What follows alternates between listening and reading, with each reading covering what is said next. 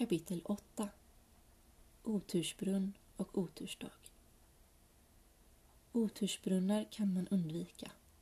Den största oturen jag kunde tänka mig var om någon dog. Nu var du död och farmor var död. Det räckte med död för mig och därför undvek jag avbrunnar. Men det fanns en otur jag inte kunde undvika. Det var fredagen den trettonde. Detta datum närmade sig och jag var rädd. Adrian och Liam tyckte att det var roligt att skrämma mig. De förstod inte hur allvarligt det här kändes för mig.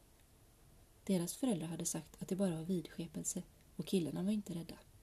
Men för mig var vidskepelse allvarliga saker. Sissi, vet du vad som hände min pappa fredagen den 13? sa Adrian. Nej, och jag vill inte veta, svarade jag. Men Adrian skrattade. Först så exploderade tvn när han skulle kolla på sporten och det var jättenära att han fick glassplitter i handen och sen när han åkte iväg med bilen så... Men Adrian, sluta! sa jag och satte händerna för öronen. Adrian och Liam flinade. De tyckte att det var så roligt att retas. Veckan innan otursdatumet hände något märkligt. Jag började se nummer 13 överallt. Först kunde jag bortförklara det. Visst, jag tittade upp och såg att hus nummer 13 låg framför mig. Men varför inte? Det var ett hus bland alla andra. Men sedan upptäckte jag att skolbänkarna var märkta med nummer. Det hade jag aldrig tänkt på. Jag kontrollerade numret på min bänk och det var nummer 13.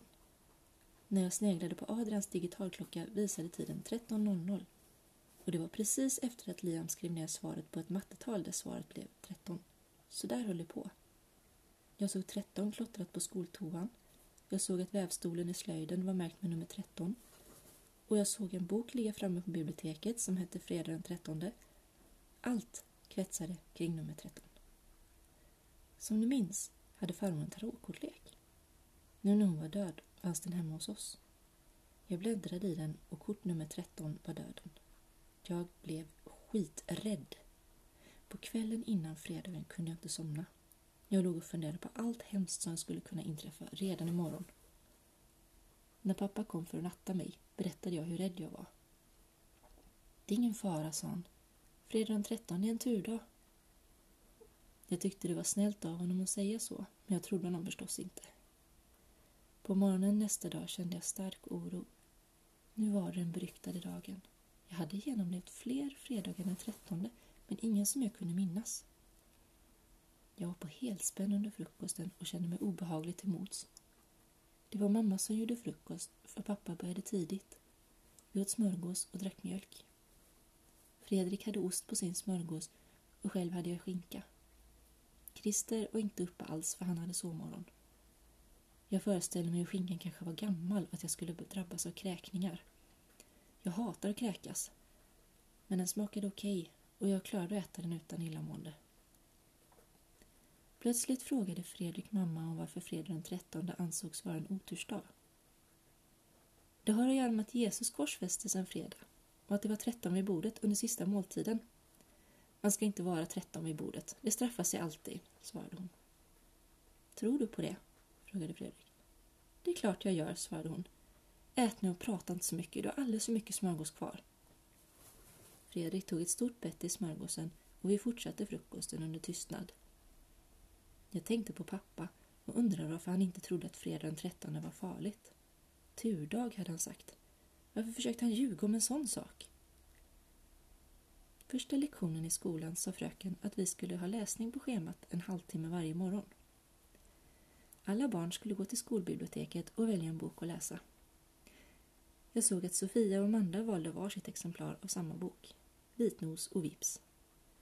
Adrian ville helst välja en faktabok om drakar och frågade fröken om han fick, medan Liam valde en bok om vargbröderna. Det var okej okay att välja faktabok så jag gick runt till faktahyllan och fick syn på en bok som låg uppslagen. Av någon anledning hörde jag inom mig låten som vi sjöng veckan innan du dog. Du var där och jag visste ingenting. Du var där. Sen såg jag dig. Det var du som hade slagit upp boken och du pekade in i texten. När jag kom fram till boken var du borta. Men jag läste texten som du velat visa mig. Innan asagudarna började dyrkas i Norden dyrkades vanerna. Den högste bland vanagudarna var Njord. På den tiden var hon en kvinna och stod för Moder Jord. Året hade tretton månvarv och alltså tretton månader. Tretton blev Njords heliga tal. Det sågs som slutet på någonting och början på någonting nytt. En av vanagudarna hette Freja och hon var fruktbarhetens gudinna. Freja var så helig att hon fick en egen dag, fredag. Fredag den trettonde var kvinnornas dag i dubbel bemärkelse och denna dag firades till ära för fruktbarheten och de heliga vanagudarna Njord och Freja.